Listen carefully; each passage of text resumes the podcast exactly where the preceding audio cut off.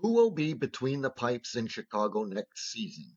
That is the biggest question right now in the Windy City as it relates to the Blackhawks. Two-time Stanley Cup champion netminder Corey Crawford needs a new contract. So does the backup, in fact. The belief that Chicago and Crawford would work out a hometown discount is where things at the moment have stalled. There are a lot of free agent goalies, a lot of teams looking to make changes to their goaltender, trade talks, and there is a flat cap. There's only one Central Division team that actually has no goalies under contract for the upcoming season. There is a lot more, but the goal of stopping the other team scoring is the obvious big topic and starting point in Chicago.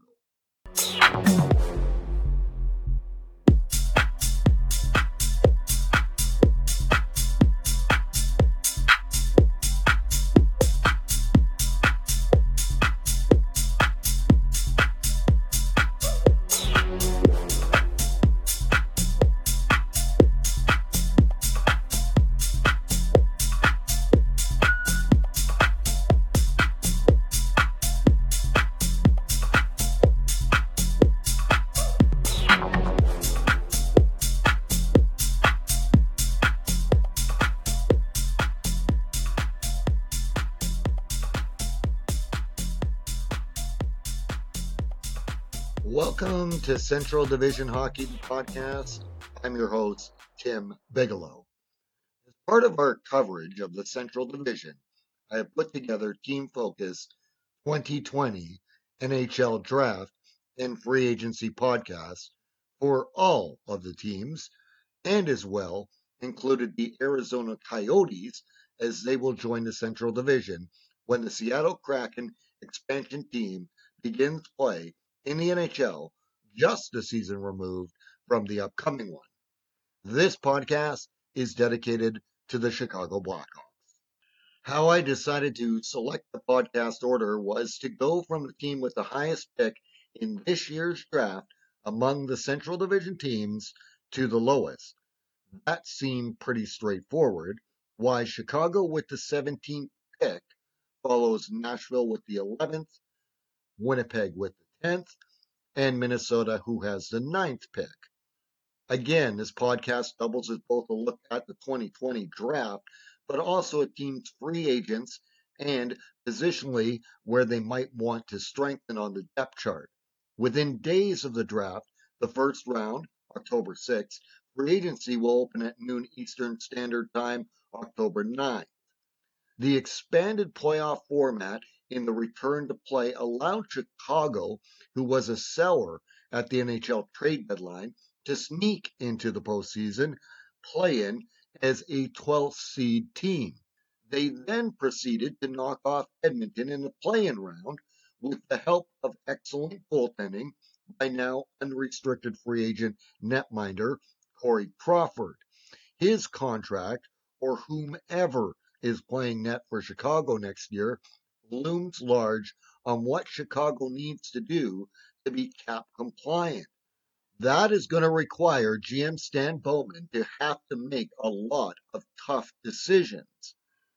The other notable restricted free agent is Rookie of the Year nominee Dominik Kubalík, and his qualifying offer has to be decent so, one, he doesn't hold out, or two, take an offer sheet from another team that has cap space available that could price him out of staying with the Hawks. In knocking off Edmonton, yet falling in the first round to Cup contender Vegas, three teams with better regular season records in the Central Division at the stoppage than Chicago, end up selecting in the 2020 draft before the Hawks do. But the extra round of playoff experience for the younger core players on the Hawks over potentially picking 7 spots higher in the draft probably was a good trade-off for the team experience. to this point of doing each of the Central Division team draft free agency podcasts, I don't think I was as frustrated by mapping out a path forward as I was doing this one for Chicago. Well, I will say that prior to the pair of trades by Minnesota GM Bill Guerin, maybe this one was a complete look without having a revolving depth chart that felt like a construction zone like the Minnesota one did. It still was a challenge, and I can appreciate why GM Stan Bowman is under fire in the Windy City. There's a lot to like with the group of veterans on this team, and a few of the new talents injected as well. But is there a way to keep this team together? Thus, the two options are to make a model of going into a major rebuild, and at many times I felt like that would have been the easier thing to do, or trying to keep the core together and find solutions. Indication is ownership and GM Stan Bowman will do the latter, so that's what I present here. How it compares to what GM Stan Bowman does has yet to be seen. Now, the Hawks have the 17th pick in the first round in what is considered a deep draft year. They have a total of 7 picks for 2020, bolstered by a second-round pick via Pittsburgh, and 2 third-round picks, 1 via Calgary, in addition to their own pick in that round. They only don't draft in the last round. 4 picks in the first 3 rounds means they are going to have the opportunity to draft some quality-level prospects. They have, as of now, 7 picks both for 2021, missing a third-rounder, but having 2 seven-rounders, and they have all their picks for 2022.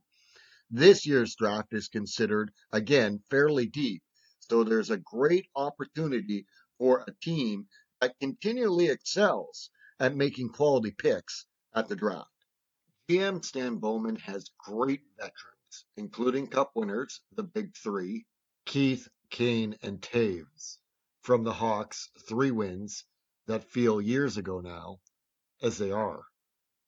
He also has a handful of dynamic young players in the mix in the lineup now, and again, he is nearly capped out, and most would expect this team will be needing to shed salary and make tough personnel decisions that looks going into next year like it won't be able to add anyone to make it more competitive, which the media market in Chicago notes, and 2 will in fact have to take a step towards being younger and potentially less likely to be as competitive unless younger players exceed expectations next season. To say GM Stan Bowman isn't popular with the media and fans in Chicago right now would be accurate. Yet, like GM David Poile in Nashville, who clearly has a less knowledgeable fan base and media by comparison to Chicago, one thing is similar. The GM bears the responsibility for the shape of the roster and the limited to no cap space both those teams face this offseason while trying to improve their team. The reality is this team, even with the postseason success last year, wouldn't have been a playoff team in the traditional NHL playoff structure and were competitive but behind all of their divisional rivals at the regular season stoppage. And that wasn't lost and didn't endear GM Bowman's job evaluation to his critics this offseason. Most hold him responsible. In his defense, he has been able to keep the Stanley Cup champion core together and found ways to retool many times. There has to be some credit on his ability to have done it to provide the 3rd Cup win, and it does demonstrate he knows how to retool it. Going with a new GM or a full-on rebuild doesn't automatically mean the Hawks would have a quick turnaround to being a cup contender again.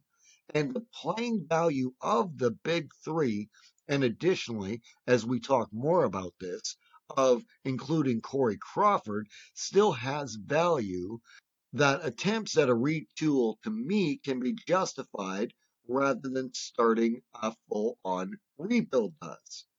It is the more difficult of the two paths, to be sure, as you will find out as this podcast continues. I haven't come up with buyouts for Chicago. In fact, I've yet to in any of these draft free agency podcasts, heading into the halfway point of them being completed, suggested any of the four teams so far to do a buyout. I don't think that provides any relief. I do not think what I have modeled will make Hawks fans want me to be the GM either. However, I hope this podcast full of how difficult fitting everyone in is actually a reality check to mirror more closely the path Chicago actually has to take. I'm trading off salary, and if the return is a seventh rounder, well, so be it. This was by no means fun. This team structure is a mess and technically over the cap by long-term injured reserve defenseman Brent Seabrook and forward Andrew Shaw's contract. Word is they're both planning to come back and play. So the path forward really needs not to pretend they are staying on long-term injury reserve for the rest of their respective contract. So I also didn't model it doing that either. The layout is to look at the team positionally, starting with the goaltending. It works especially nice when this is the hot topic in Chicago, but it isn't the reason I started in net. All of them do. I just personally feel that a team needs outstanding, dare we say, Corey Crawford-level goaltending to win the Stanley Cup. Yes, you need other pieces at defense and forward, but the goaltending is essential to NHL championship teams. You don't win the Stanley Cup without it. After the goaltending, we will look at the defense and then the forward group. As well, I'm going to make a prediction for who the Blackhawks pick at the 17th spot in this year's draft. So looking at this team, roster by position on the depth chart, starting with the goaltending. Starting at this position is valuable because what the Blackhawks do here is ultimately going to set the tone for this offseason. The number one talking point is re-signing Corey Crawford and the cost and term to make that deal happen. As of right now, Bull Crawford, 35 years of age, is an unrestricted free agent, and backup Malcolm Subban, 26, who came over in the Robin Lehner trade to Vegas last year's trade deadline, is a restricted free agent. So having an NHL goaltender under contract is the most pressing priority for Chicago this offseason heading into next year. Given that Chicago only has approximately $7.4 million in projected cap space for this upcoming season and notable restricted free agents at other positions, the word out of Chicago from just about every one of the media sources covering this team in the market is that priority one will be signing Crawford.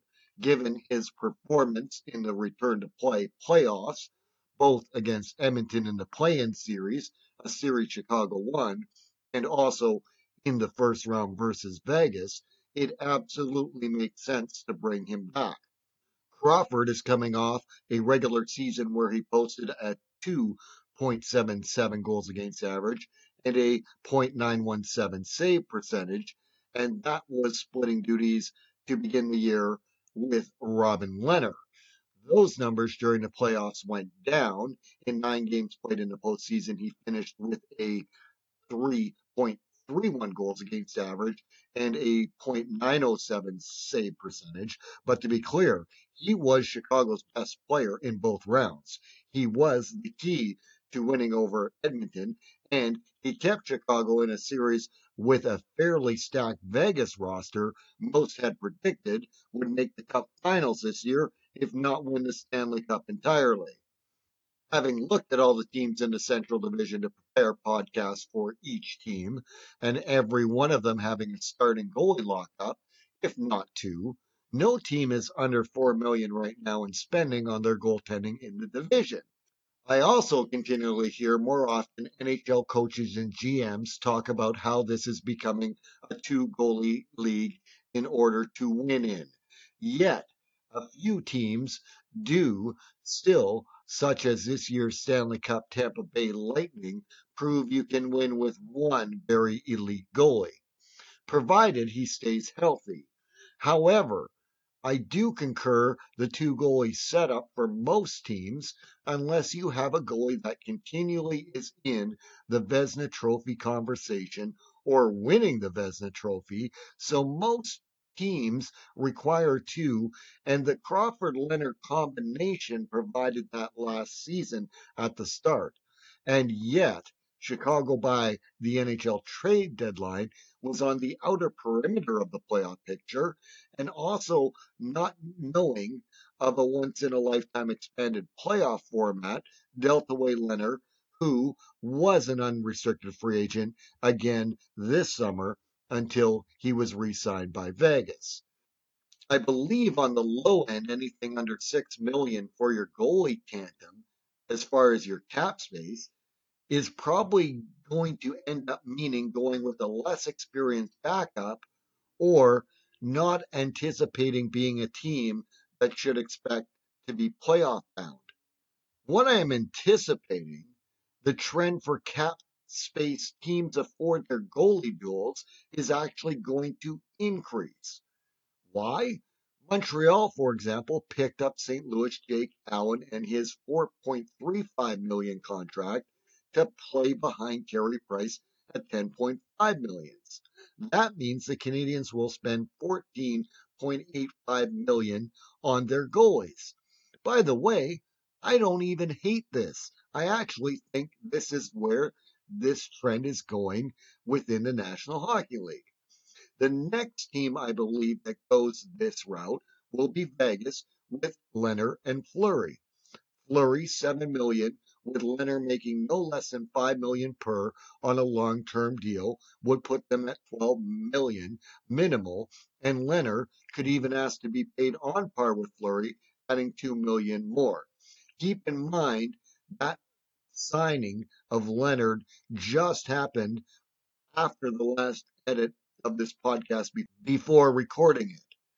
We can confirm now that Lehner's deal is $5 million for 5 years. Remember, Chicago's Crawford-Leonard combo was a combined $11 million last year.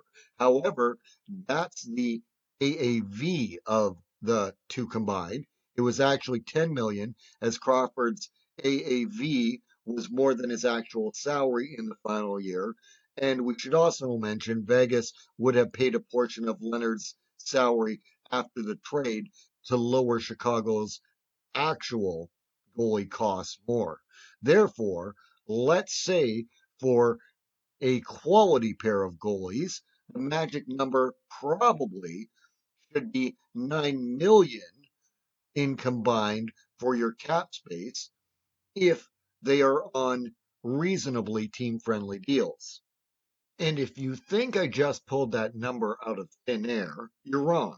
Here are some comparable team goaltending costs. The first using the tandem of Arizona's duo of Darcy Kemper and Antti Ranta, who combined made, and if they were to both remain with the Coyotes this upcoming season, $8.75 million as a duo. St. Louis, had they kept Allen with Binnington, would have been at $8.75 million as well. Now, take Vezina Trophy winner Connor Hellebuck at $6.1 million per, and his backup, Brassois, at $1.5 million, and that's low at $7.6 million. However, Winnipeg is primarily using Hellebuck. A more costly backup easily gets them to the $9 million mark as well. The teams, it seems, that spend even less aren't really in the cup contender conversation. Minnesota, $5.1 million spent, nor Nashville even at $6.5 million for next season, make me question if they have adequate goaltending. Now, we can talk about the Chicago netminders, with this real understanding. I say that because Lassen Powers, for those similar with some of the Chicago sports media that covers the Blackhawks locally, were of the opinion that it might be possible to have Crawford on a hometown discount deal 2 years in the $3 to $3.5 million per. That's half of the $6 million contract that he just finished. Now, I will say Philip Grubauer, who is at $3.3 million per in Colorado, who with backup Francois come in at $5.3 million combined on their cost of goaltending, most value-added cost-wise duo in the division. Even with a postseason vote of confidence in his goaltending by GM Joe Sakic after being knocked out by injuries to Dallas in the second round, where the Avs found themselves on their third-string goalie, and you better believe there is still a lot of talk about upgrading the goaltending. In fact, more worrisome for Chicago fans should be the most recent 31 podcast this week, where Sportsnet insider Elliot Friedman said Colorado may have an interest in Corey Crawford. Don't be surprised if Chicago is looking at other available free agents to fill their goaltending needs if Colorado prices them out of returning to the Blackhawks. St. Louis, having shed backup Jake Allen's $4.35 million, still have to pay Jordan Binnington $4.4 million and pay for a backup.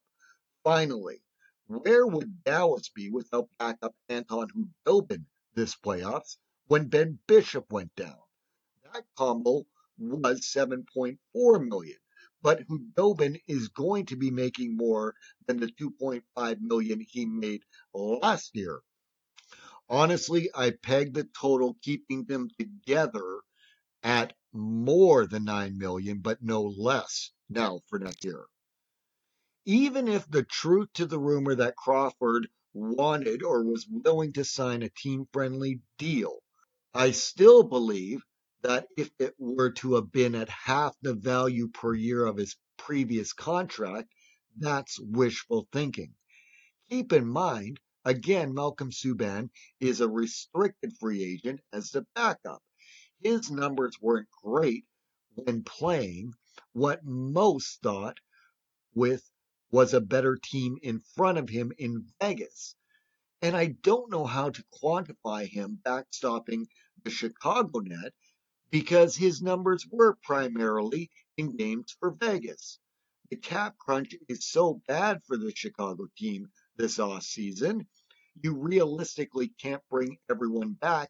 And in fairness, you certainly won't have the ability to split Robin Lehner and Corey Crawford like Chicago did this past season before dealing Lehner at the deadline. And they had to do that. What Chicago fans are missing is that Crawford's play doesn't actually warrant such a steep pay cut, even on a hometown discount. I guess winning 3 Stanley Cups, a pair of them with Crawford in a decade, and remaining relatively competitive, not having to go into a full rebuild, has this market and media acting spoiled. I like the veteran pieces Chicago kept. Listening to the media in the market, it is kind of off-putting on the analysis now of where this team is at.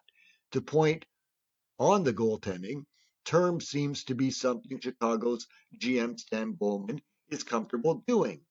And at that $3 million per figure currently making the rounds, well, that combined with a 2-year short-term deal isn't happening.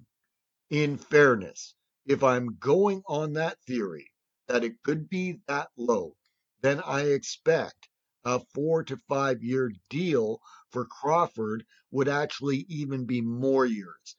And that does fall in organizationally with what Chicago has done in the past.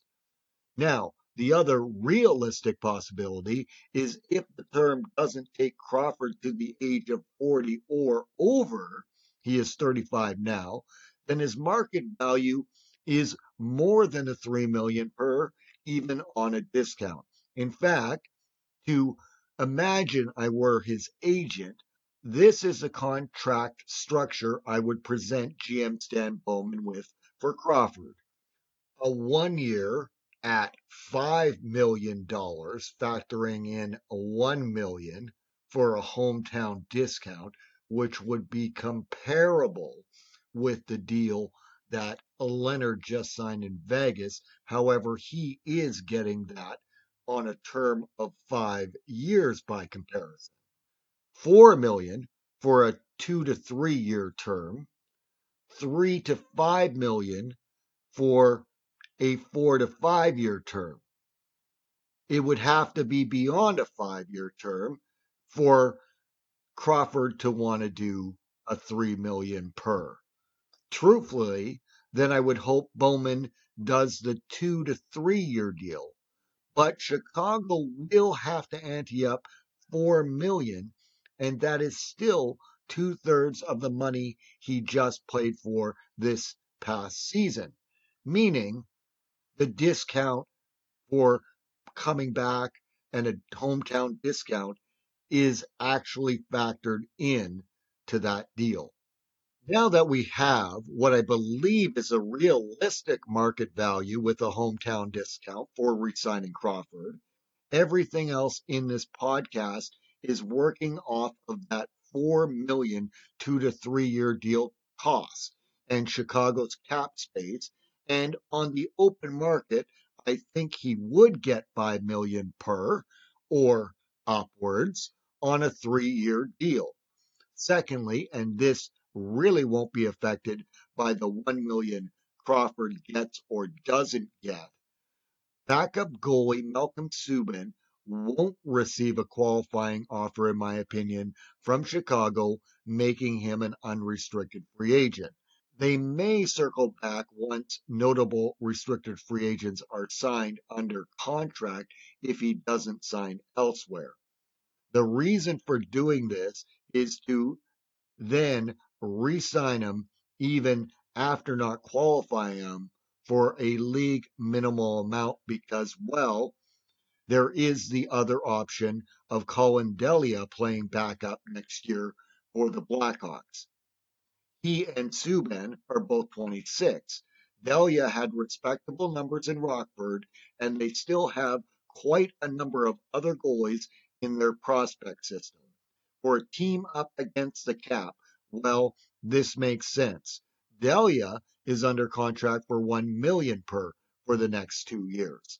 That puts them at $5 million on the goaltenders if Crawford was signed for $4 million over the next few years. Realistically, in today's NHL, you can't do it for less. By the way, that would come in as the lowest total goaltender cost for any Central Division team for next season and would be keeping a two-time Stanley Cup winning netminder on the team. The closest in Minnesota is currently $5.1 million, but there are talks they may trade or buy out Devin Dubnyk. The trade most recently was suggested to be with San Jose, and how much will be spent to replace him. So the total cost after a trade and or buyout, if there's no trade, and signing a new goalie would still be more for Minnesota. I should also add, backup Alex Stalock doesn't make even $1 million per. In fact, for an actual playing goaltender, few, if any, make less money than he does in the league right now. However, the goaltending is not considered to have been good this past season. You get what you pay for more often than not. Now, as we have started with the goaltenders in all these draft free agency team podcasts, and some Chicago fans will already not like my goalie assessment costs moving forward for this team, respectfully allow me to also go through the defense and forward situations that are absolutely why the Chicago media is unrealistically lowballing Crawford's next contract, and I believe giving false hope to fans on that front. In fact, it almost makes me feel like this is the narrative so they can turn around and say GM Stan Bowman paid too much when Crawford easily could get $5 million per plus playing somewhere else. They have set up Bowman to look bad no matter what he does. I think the best course of action is to find a way to re-sign Crawford and then have Colin Delia, 26, be the backup. Otherwise, then you have to find value with a different unrestricted free agent goalie, and that would occur after the most sought-after starting goalies are plucked up by teams that can price them out of Chicago's cap room, or force Chicago to make a trade costing them team assets to get a goalie under contract that you have cost certainty with. I'm not going to suggest trades. I just want to bring up an example like trading Antti Ranta from Arizona would still mean paying $4.25 million on your goalie.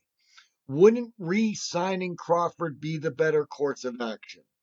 Again, longer term to get the base salary down is how you do it. Still, I want a 3-year term, but I'm aware that ups the base salary per year as well.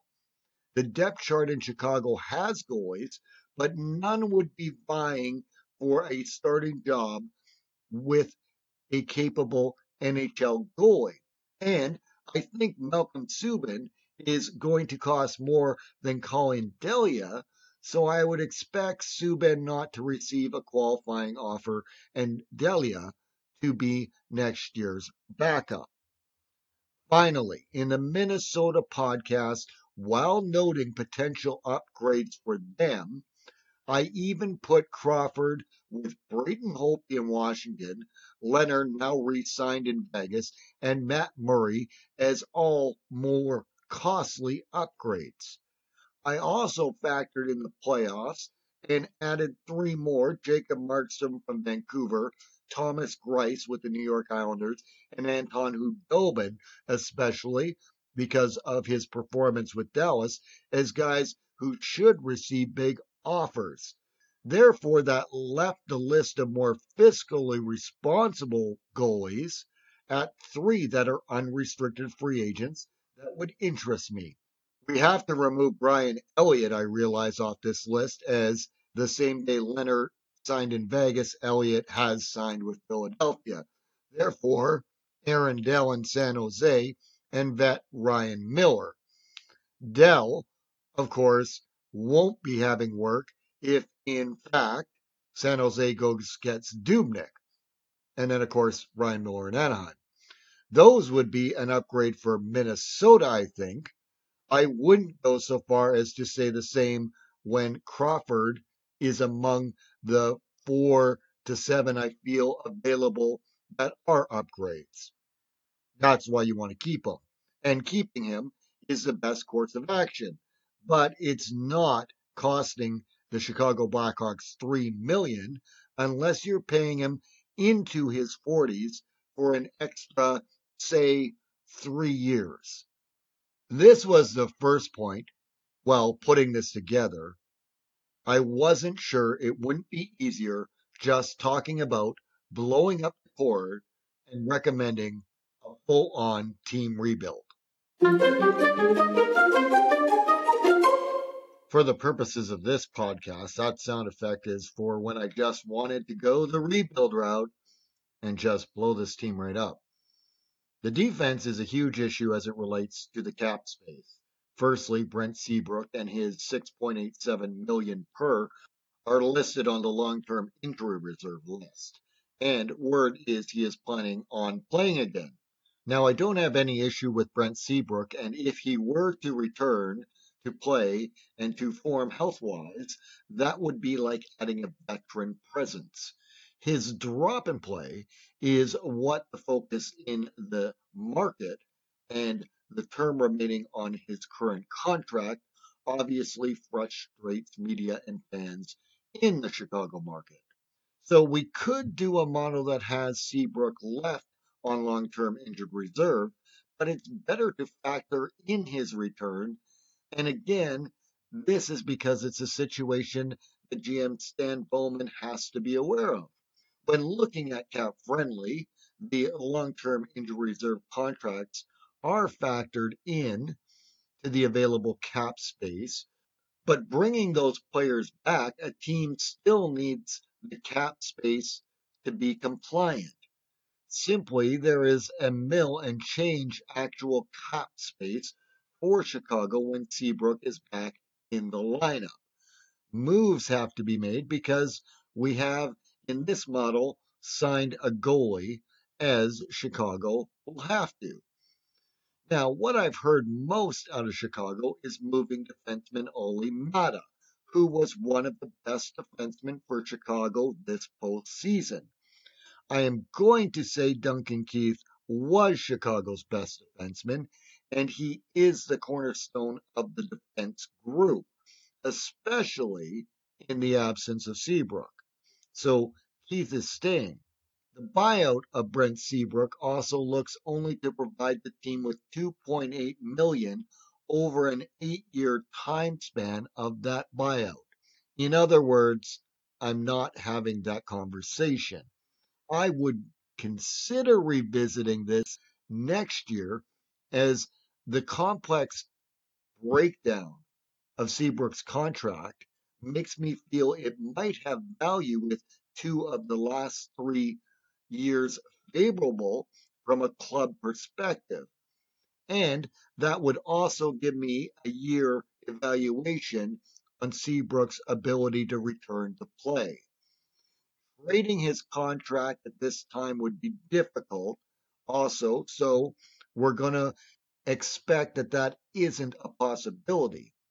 Chicago technically can't afford to keep his salary as it is now, but they would have to part with futures prospects for a team with cap space to make a deal to have them take Seabrook on.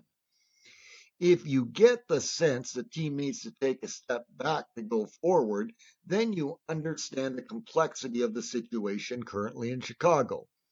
The figure that I'm using, then, is $27.8 million for the Chicago defense. The only way you can use the $21 million if Seabrook stays on long-term injured reserve. You can't model the team going forward on that low number. Ideally, Seabrook needs to return and gain market value, and he can't while sitting on long-term injured reserve. He has 4 years left in his current deal. The first point, the discussion of having to move one defenseman, is flawed. The numbers still don't work because you have to free up cap space and account for Brent Seabrook's salary. It's twofold, getting Seabrook's salary on the books, but also still having cap space to sign your goaltender. So my model is going to recommend shedding two defense off this offseason.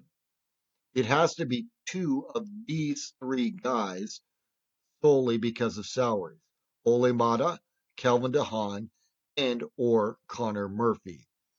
I'm not sure why the youngest of those three at 26, Maatta, who played the best of the defense group, not named Keith, is the guy whose name is talked about most.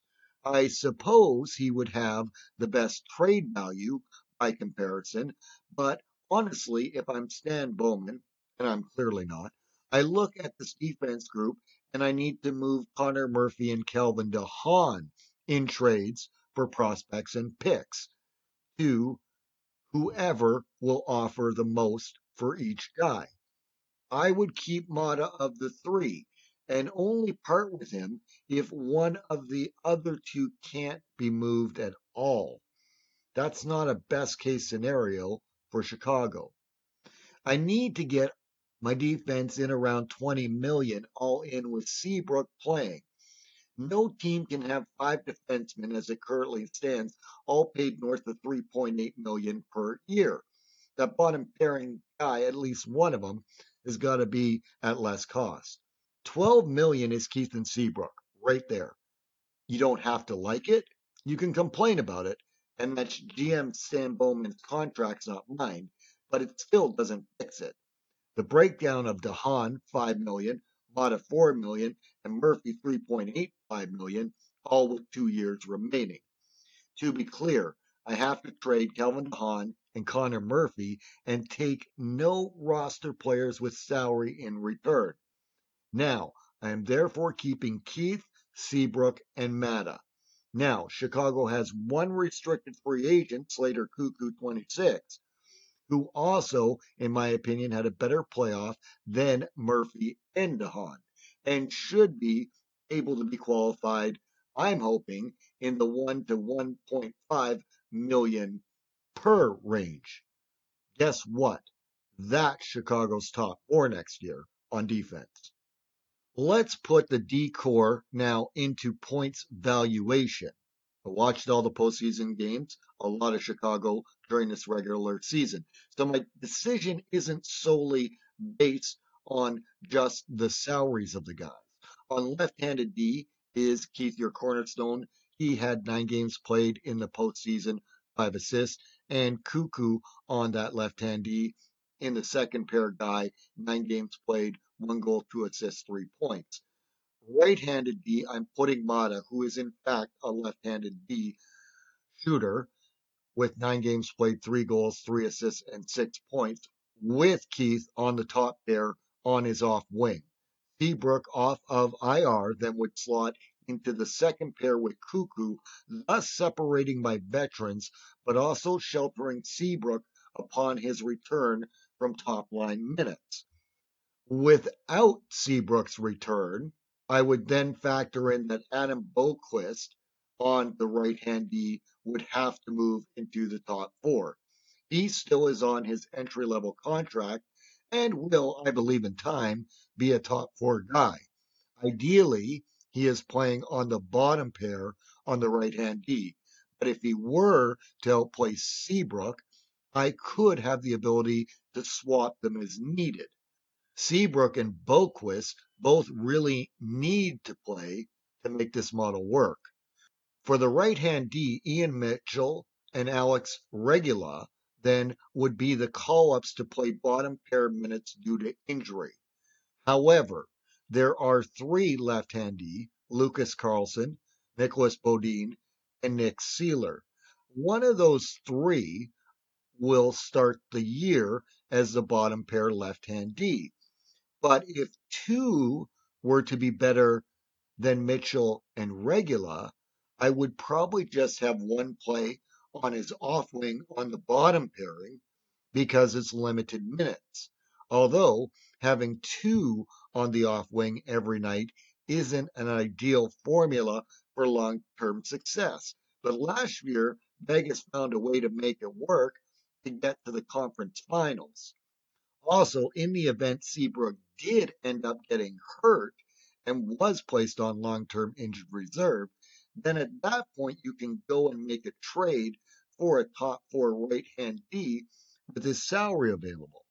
De Haan only played 29 games during the regular season, and at $5 million, I can't pay to have 2 of my D group injured, and he is more than Seabrook, a tradable defenseman. Likewise, Murphy, who had 4 assists in the playoffs and who I would like to keep if Seabrook, especially, wasn't returning, is tradable and good value at $3.85 million.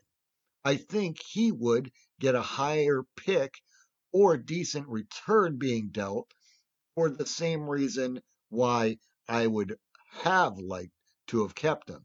Now, having moved De Haan and Murphy, I will have shed $8.85 million, because then after signing Crawford and Koekkoek, I have spent $5.5 million of the $7.3 million projected cap space. That doesn't exist with a healthy Brent Seabrook. it's actually not even a half mil in cap space with Seabrook back. That $8.85 million actually is how Crawford and Koekkoek are back next year. And when we get to the forwards, you're going to understand the reason why we've still got to build cap space into this roster for next year. The bottom 5-6 pairings, to go and return to the focus on the defense, will have to be Blackhawk players on their entry-level contracts, or I guess Sealer, because his contract is low. Included in this list, again, is the two right-handed Ds, Adam Boqvist, 20 years old, who played 41 games last year with Chicago at the NHL level. The right side, of course, prospects, Ian Mitchell, 21, who was at U.S. College with Denver last year, and Alex Regula, 20, who had point-per-game production with London of the Ontario Hockey League. Those could be guys that potentially step up. Now, on left-hand D, Lucas Carlson, who played a game this postseason for the team and 6 games during the regular season. Nicholas Bodin spent the year with Rockford in the American Hockey League. And Nick Sealer, who was picked up off waivers from Minnesota, but makes under $1 million next year. Ideally, Sealer is the 7th guy, but 2 of those 5 that I've just finished talking about are regulars in the Chicago lineup on defense next year. It will be a step back defensively, but I haven't heard anything constructive that acknowledges Seabrook coming off a long-term injured reserve and being able for Chicago to be cap compliant. I think it's better to share it's a pair of defenders that have to be moved. I suppose you could move one until Seabrook is officially ready to return to play. I just think it's prolonging the inevitable. At this rate, I'm sure no one wants me to replace GM Stan Bowman in Chicago, although Blackhawks fans need to get a handle on just how tough some of the decisions are going to be that come down. My rough estimate has me with 3.7 mil in cap space as we move to the forward group. Even moving 2 defensemen, I don't have enough for the group of restricted free agents left on the forward group, and I am aware of this, but I have at least addressed it with the acknowledgement of Brent Seabrook being on the books rather than having it look like it is now as if he would never return. That was the second time during making this podcast I was on board with going into complete rebuild mode with this team. At this point, Chicago fans don't want GM Stan Bowman, but if for one thing, I've absolutely convinced you that you wouldn't want me to come and fix it in either, so that might be good for Stan. Let's look at the forward group. Now, there is still another problem with the long-term injured reserve for the Chicago Blackhawks. At this point, one seriously wonders, why not breaking up Toews or Kane and legitimately starting an actual full-on rebuild wouldn't be the best course of action for the Blackhawks. But I'm still going to try and solve this with the idea that maybe by the final year of the 3, you could potentially be a buyer by the final year of the big 3 deals while having Crawford in net. This also explains why I want Crawford on a 3, not 2-year deal. What was also difficult to solve is getting Andrew Shaw off of long-term injured reserve as well, because that absolutely tosses my ability to be cap compliant next season. I can't do a buyout because that affects the bottom line, and I can't have Andrew Shaw return to the lineup and be cap compliant. When I got to this point, I was extremely frustrated. I need to get Andrew Shaw into the playing lineup as well, and that was $3.9 million I thought I was going to have for my restricted free agent forwards. I also realized I am not sure the Blackhawks aren't treading even to be just as comparable to how they were last year, because I'm not adding to the roster, in fact, shedding from the defense. Simply feeling taking that small step back, hoping the young defense develops and the organization can find me a player in the draft that within a year or two actually helps this process with the 17th pick in this year's draft. The details on Andrew Shaw, 29, he has 2 years at 3.9 per, and that if he is a viable option to play next year, the question was how to be workable to stay cap compliant and still retain the restricted free agents. One of the ways I feel they can is if the Hawks part with Brandon Saad.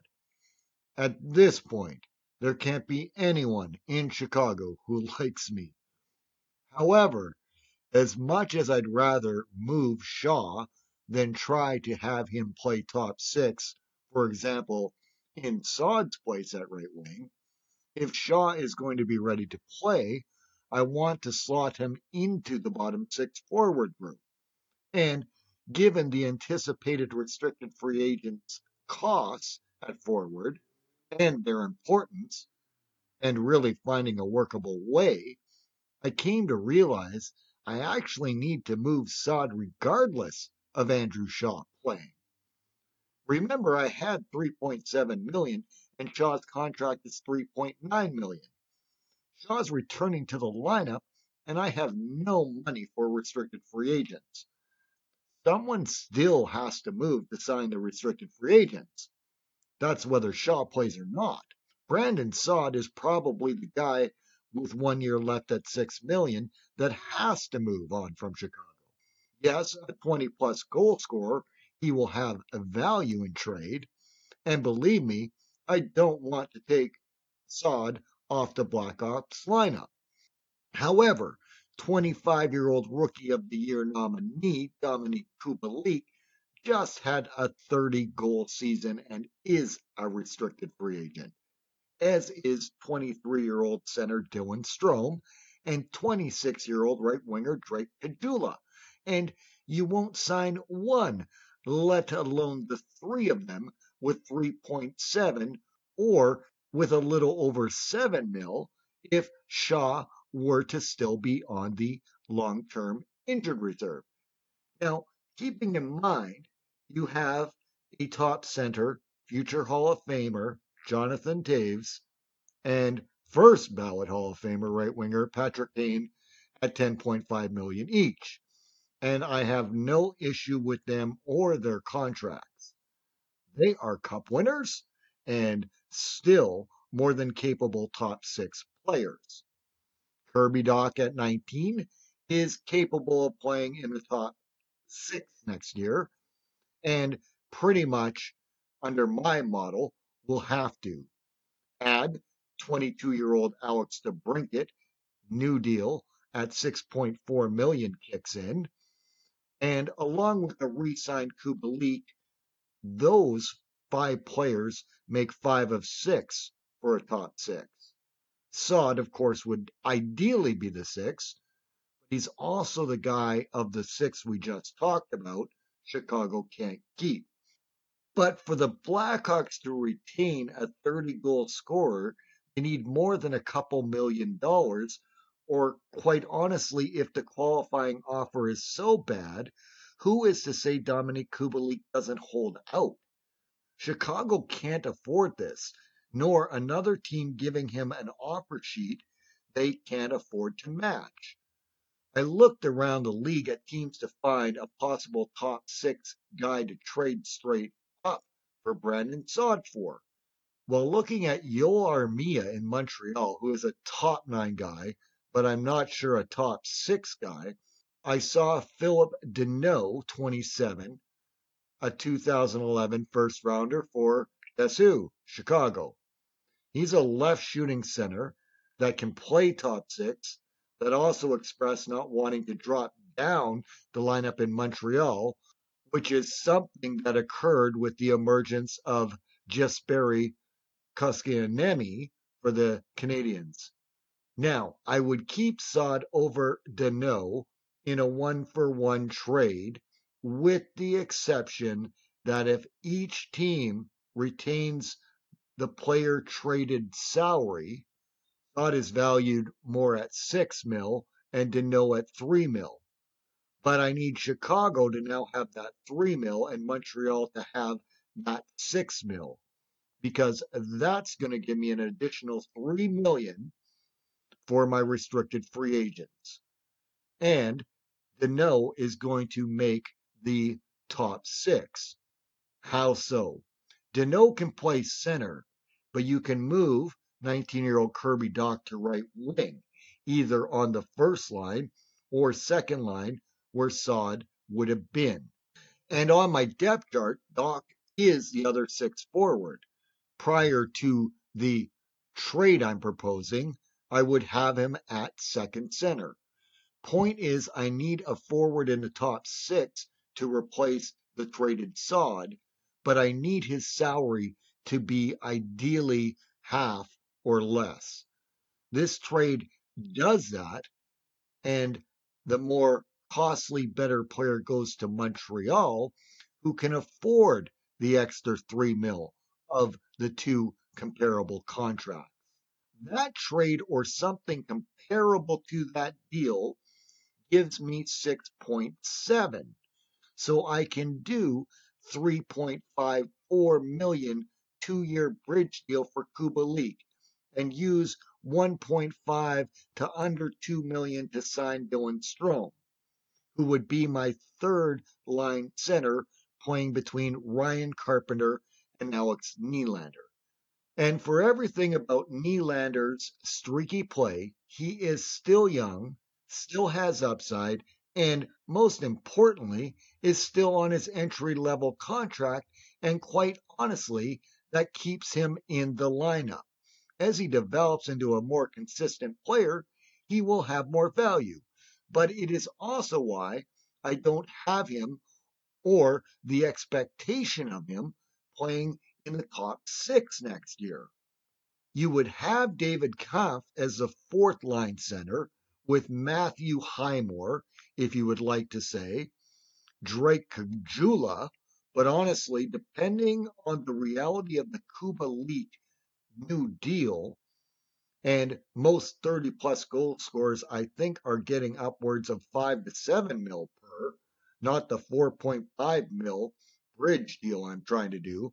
Let's be realistic and say, especially because Strome is a center and 23, and if Deneau struggled, you could swap them between second and third lines if needed.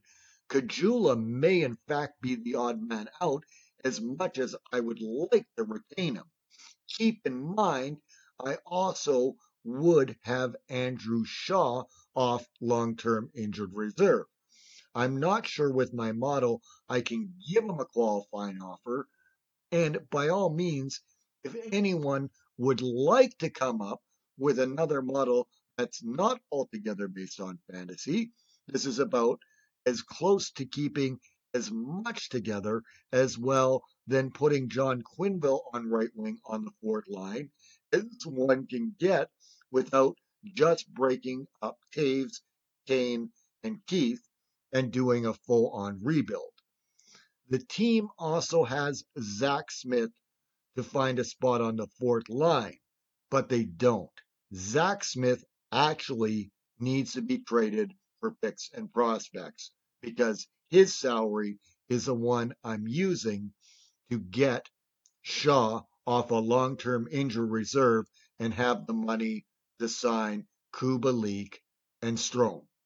If in trading Smith for picks and prospects, or whatever you can get in return that is a non-roster player, and moving Saad, there is enough money to re-sign Caggiula, I would explore that option, especially if I've underpriced a bridge deal for Kubalík. However, it's probably not possible. Smith's $3.25 million is movable and is a necessity to get this in line. It's the actual only way I can be cap compliant and make this work. He is also, like Saad, unrestricted free agent after next season. The realization I am trading Saad and solely to reduce salary again was the third time blowing all this up, and doing a podcast on a rebuild for Chicago came up again. All of this, admittedly, does not make the Hawks overall a better team, I wouldn't say, going into next season. However, I'm not sure it would make them overly worse, especially if the growth of young players Dach, Boqvist, and Nylander actually don't all improve, and I would think they would continue to develop. In fact, moving Smith, if you can't sign Caggiula, may in fact get Shaw off long-term injured reserve, but it's all really falls on Kubalík's deal being closer to $4 million, and how realistic is that? I'm not certain. Also unrealistic is to expect any of the AHL Rockford players to push substantially for roster spots. Even the ones given the opportunity last year, Dylan Sikura, Brandon Hagel, and John Quinville, weren't point-per-game players with Rockford in the American Hockey Leagues. Sikura was the best at 0.73 points per game. Dylan Sikura, 25, was traded to Vegas for a former Blackhawk, Brandon Pirri, 29. In 16 games played with Vegas, Pirri had 2 assists in 12 minutes 34 seconds of average ice time per game. For the Chicago Wolves in the American Hockey League, Vegas' farm team, he had 35 points in 38 games played, and that is better than a Sakura's point-per-game total with Rockford. At a .92, it's almost a point per game. Pirri has also played 275 games at the NHL level, 72 goals, 49 assists, 121 points in his career. He is also under contract for under $1 million, comparable to what a player on his entry-level contract would cost. Usually, I'm of the opinion that guys at the American Hockey League level seem to have success at the NHL level when they are over a point-per-game production at the farm team level. So there are a lot of prospects in the Blackhawks system for the forwards, but nothing from Rockford jumps off the page, and I still indicated John Quinville very well because of cap issues with Chicago could make the lineup for the opening night. Clearly, GM Stan Bowman was looking at his own depth chart, and Pirri, rather than Sikura playing on the fourth line at the start of the next season, because they need some guys playing on entry-level contracts or low-level contracts besides Kirby Dach is required. Now, this little insert was tweaking the original assessment, but as much as everyone looks at this as a minor league swap, I was just indicating the possibility of playing Sikura in the lineup. Now, and I will more confidently say, Pirri is a good possibility. I think this does mean, as well, the end of Smith's time with Chicago. Plus, a healthy playing Andrew Shaw actually makes the Hawks better too. Back now to the original assessment from prior to the trade, but the statement still holds true, even more so when Sikura, who led the team in points per game, has been traded. Honestly, and it's something that was pointed out on Laz and Power's Hawks podcast, a recent one, so I want to give credit where credit is due, and that's where the credit's due. How few players are graduating to become regular NHLers from Rockford, and that's a concern. They either make the jump right away like Dach, or they don't make the jump after a year or two with Rockford. Pius Suter, 24, of the Swiss National League, was over a point-per-game player, and of players in the Hawks prospect pool, he probably is another name to highlight as having a chance to make the Hawks team for the upcoming year. That's why I want an NHL player in return for Saad, but at half the salary cost.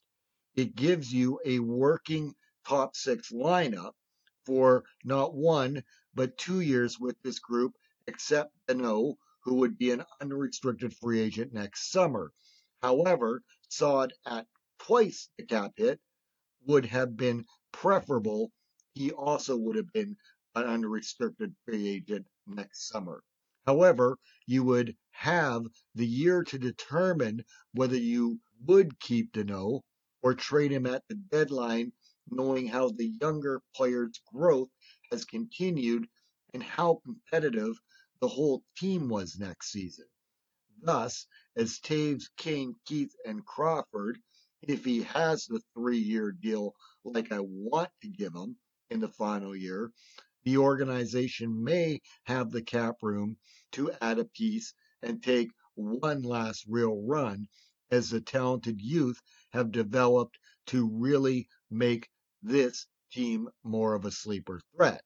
I like this Hawks team. I'm not saying it is among the cup contenders anymore, but because of the organization, always retools instead of busting it up completely. Well, this middle of the pack without high-level, entry-level contract players overachieving is where you end up. If we were to break up Toews, Kane, and Keith, the return would be amazing on any three of those guys. I just did podcasts saying how both Minnesota and Winnipeg are looking for either a top line or second line center. How does Toews fit that mold? And they could easily work their team's salary caps to bring a player like that in. If you paired Toews and Keith and just kept Kane, you could absolutely kickstart a real rebuild. I have tried not to do this because it doesn't seem like GM Stan Bowman is confident in his job at the present, that everything from Chicago market says ownership still wants to win another with the core group. However, it doesn't seem the fans and media are happy being stuck in the middle with the inability to go up the standings, that starting the rebuild, at least maybe they could get behind that. I am only now understanding the market's feelings for the idea of a rebuild. Could the team show it isn't delaying but getting started, make that fan base happier? I'm not entirely sure. Considering DeBrincat is 22 and Dach 19, and there's a flat cap at least for a couple of years now, there's an argument to be had. It might actually be a good time for a rebuild. Let's take, as promised, a look at the draft. For all the Central Division podcasts, I have been working through a mock draft to try and determine one guy each team will take and a potential backup. To be clear, Chicago has the 17th pick, and up until now, I haven't looked past Nashville at the 11th pick. There are two things I believe realistic. Ottawa, with picks 3 and 5, has said it is open to offers on the 5th pick. Is there a fit for Chicago to send a value player to Ottawa for that pick? And if not, what team gets that pick? Is Olli Maatta a player that could get Chicago that pick? I don't think de Haan or Murphy on the outside chance would, but I would definitely make that move. But there is a great player to be had at the 5th draft spot in the 2020 draft, and Chicago is a team that needs to get salary off this team. So that is, to me, a good match. It also, secondly, throws out the idea Ottawa would use their first pick for a center, and the second pick, the 5th pick, for a defenseman. However, the correction of how the first 10 to 15 picks go, I really don't expect it to affect who Chicago would get, keeping their current draft spot at 17. I think both Arizona, who is worse against the cap and has no first-rounder, and Chicago would be very wise to take a serious look at Ottawa's 5th pick. For the purposes of this draft free agency podcast, unless a deal occurred prior to it being finally recorded, I am going by where Chicago is currently set to draft at. I have been using a hybrid of TSN Bob McKenzie's final draft ranking that is put together by scouts, not just by him, and also looking at Sportsnet's Sam Cosentino's ranking, and I looked positionally or tried to find indicators as to if the GMs weren't just using the best available model, positionally what their preference, although I'm not sure when, if ever in the first rounds, team depart away from the best available player model. It would seem to me, after the surefire top 5 picks, I would personally be more positionally conscious as an organization on what my needs were, especially given you only have one first rounder that may be able to address it the quickest.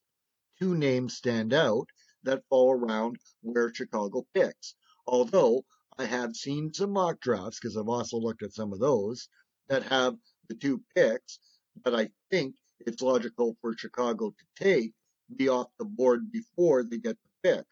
One is a defenseman, the other a right-handed center. So, for the purposes of this one, I'm actually going to talk about 2 defensemen as well as 2 forwards that potentially are going to fall around when Chicago's 17th pick is. Western Hockey League defenseman Braden Schneider was 17th on McKenzie's list and 18th on Cosentino's. Mock drafts, like I said, suggest he gets selected prior to the 17th pick. However, a lot of centermen are jammed into the 10 through 20 spots on the final draft rankings. Another defenseman, Hayden Gooley, was ranked 14th by McKenzie and 13th by Cosentino. I think, save for Toronto, because, well, they are positionally terrible at defense. In fact, I was trying to think of the last true cornerstone defenseman Toronto had and figured that would take too long. Anyways, that's not important. But I get that there are more teams that will look at centers available before Chicago's selection. Therefore, I have seen versions where the Leafs take Gooley and others suggesting they select Schneider. The point of all this is that I think one of them will be available from the Hawks pick. If not, centerman Seth Jarvis probably will be available if both those defense go before the 17th pick. And that's the type of centerman I see the scouting group of the Chicago Blackhawks going for. Therefore, one of those 3 guys, I believe, will be available and tops on Chicago's list for selecting. I want to lean toward Chicago picking a defenseman with that pick, and Braden Schneider, if he's on the board, is who I think they will select. The backup pick is actually Gooley, if he fell, or if they're both gone, then the centerman. If both defensemen were off the board and selected, then my models have Seth Jarvis still on the board. The other interesting one is centerman Connor Zeri, ranked 22nd on McKenzie's list, but higher at 16th on Cosentino's. The median of those ranks, Jarvis slightly higher of the 2. The right-handed center pool isn't as deep for the Hawks, and left-handed centers are. It's rather top-heavy with center left-wing prospects right now. Basically, if Zari goes higher, as some think he might, that could factor into Jarvis also being available at the 17th pick. However, again, I order the 2 defensemen Braden Schneider or Caden Gooley as the Hawks' first pick in the 2020 draft, almost dependent on which one of the 2 the Leafs pick with the 15th overall. And my confidence in Toronto actually not just taking another forward and actually taking a defenseman, it may even be possible that Chicago gets their choice between the 2 of those defensemen because Toronto doesn't even take one of them at 15. Finally, on the draft, if by chance the Hawks traded for the 5th pick from Ottawa, Alex Lafreniere will go first to the Rangers. Clinton Byfield and or Tim Stützle will go second or third. but they will go second and third. That allows for only one more player off the board at 4. Most draft models have center Cole Perfetti as that selection, but it could also be defenseman Jamie Drysdale. One of those two would still be available at pick 5. Center Marco Rossi and the second highest rated defenseman, Jake Sanderson, as well as the top ranked goalie on the best available model, Yaroslav Askarov, would also all be able to be selected with that pick. That's who you would need to know if Chicago were to make the trade for that pick. That is something I would try and do for sure. Final analysis needs. Goaltenders. How can you get Corey Crawford under a contract for 2 to 3 years on a team-friendly deal? And his play suggests his team discount shouldn't be half of what he was paid to play for on his last deal. What his deal looks like will determine how it affects the rest of the decisions. I still like a $4 million per 2 to 3 year deal. I think the Hawks don't make a qualifying offer to Malcolm Subban. There's no money, and they give Colin Delia the backup opportunity. At $5 million for that duel, it will be the lowest spent on goaltending in the Central Division, but at least have a 2-time Stanley Cup winner as a starter. Without Crawford, the uncertainty of who could be acquired, I would have to feel would be a major step back. The goaltending position is too key to allow that. Finally, Sportsnet Elliot Friedman said in Saturday Night Headlines, right as I'm getting to the very end of this podcast, Matt Murray is a guy they are considering trading for. That is, Chicago's considering trading for. He is a restricted free agent currently making $3.75 million. If that doesn't confirm my thinking of $4 million. But I also would expect his next contract to be $5 million or more. That's going to be difficult with this cap structure in Chicago. Again, let's get Crawford signed, $4 million per. Defense. A lot of talk out of Chicago on having to trade Olli Maatta. I don't think that is the right move. I would, in my model, move to Haan and Murphy for picked prospects. However, for the 5th pick, I probably would move Olli Maatta to Ottawa. But I realize that for any of those moves, and you need to get 2 of them off of here, it can't be for another NHL defenseman under contract. This team can't take salary on the defense, and the bottom pairing will have to be entry-level contract guys or guys with contracts that are comparable to what entry-level contract guys make. I would find a space and sign restricted free agent Slater Koekkoek. That's a priority because I see him playing in the top 4, and I also think it's a deal that won't break the bank on this team. For the forwards, trading Brandon Saad for a right-winger center that can play in the top 6 for half the contract cost is what I want to do.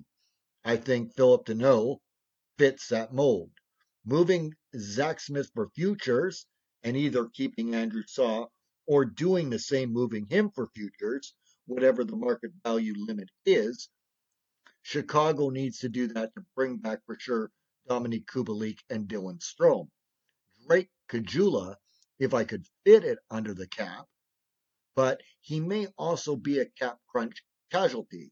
It may be a choice between Andrew Shaw or Drake Caggiula. Honestly, my biggest worry is the ask by Kubalík and a potential holdup by him. So I was trying in this team model to have the money to cover at least a bridge deal for Kubalík and get Strome a qualifying offer that's just under $2 million per that I think is a respectable third-line center value, which is where I had him slotted in. Last thoughts. All of these draft free agency team podcasts for the Central Division have been fun to do. When teams have cap space, you think of players to add to make a team better or address a need to put them into that championship category. It isn't as fun when you look at a team that is locked up near the cap without many options, but to let proven NHL guys go to be cap compliant. I'm sure you heard how Winnipeg had a change over at defense to work deals for restricted free agents Kyle Connor and Patrick Laine last year. This year, Laine is in trade rumors to address finding a top pair right-handed defenseman. Likewise, Dominik Kubalík's deal and getting a quality goaltender means there has to be some contract shed from this roster, and the Hawks don't have a big group of prospects looking to be on the verge to make this lineup. But you will need a few spots from them in bottom pairing defense group and fourth line roles to be cap compliant. You can't compete in the NHL with average goaltending. It's a requirement. And why rightfully so, how things work out or don't work out with Corey Crawford, or who could be found if they don't, really is the focus in Chicago. It's just too important a position. Right now, this roster could theoretically be at zero spent on next year's goaltending, or you could look at it as $1 million spent with Colin Delia penciled in as your backup. You still need a starter, and retaining your two-time Stanley Cup championship guy, to me, is the right choice. And I would make the necessary subtraction positionally to maintain that vital piece. All that said, I don't envy GM Stan Bowman, and I like the core and the top six that clearly I can't keep together, nor an overpaid defensive group. I don't know how he plans to fix it, but he did create it, and it was certainly the most challenging one this year to make sense of. I mean, if you listen to the Arizona one, I merely highlight which older players to salary dump, then trade away the core. What is coming out sounds to me the opposite of what GM Stan Bowman plans with Chicago, and that is the Coyotes are going to blow up the keys to their roster. Either way, it makes for some interesting days ahead for both these teams, and likewise that cap crunch makes me want one of them to trade salary to Ottawa for that fifth pick. Chicago has, for the core group, sacrificed some talented players like Artemi Panarin in the last few years, while being around the playoff bubble in the standing in recent years. That's a hard sell, and if indeed GM Stan Bowman is on the hot seat, that's not good because he needs to think not just a year at a time, but several to retool, but not get so locked in as the team is right now with the salary cap. Honestly, there were several times where I wanted to say, here's a team to trade Jonathan Toews to start the rebuild because this is a mess. I did try to keep the core intact like word is Bowman is trying to do. I hope he has a plan, and it may not look like mine at all, but it's making a lot of tough decisions on personnel most GMs would not want to have to make. They aren't situated worse or better than Minnesota, Winnipeg, or Nashville, or Arizona, but who corrects each of their team's respective issues first, it is going to be interesting to see. I have more faith in GM Stan Bowman, I realize, than the majority of fans and media in the Chicago market do this offseason. Maybe my optimism is overvalued, or maybe the Chicago fans media is undervalued on Bowman fixing this. We both can't be right, and it's still GM Bowman's job to fix. Thanks for listening to the Chicago Blackhawks 2020 Draft and Free Agency Team Podcast. Next up in the series will be the soon-to-be-added to the Central Division Arizona Coyotes when the Seattle Kraken expansion team joins the NHL following the upcoming 2021 season. If Arizona hadn't traded away their pick to New Jersey, they would have technically drafted right after Chicago. Well, there was the forfeiting of picks punishment for illegally testing draft-eligible players. So as to say, they weren't drafting for one reason or another, but that is the next podcast. This is Central Division Hockey, the podcast. Once again, I'm your host, Tim Bigelow.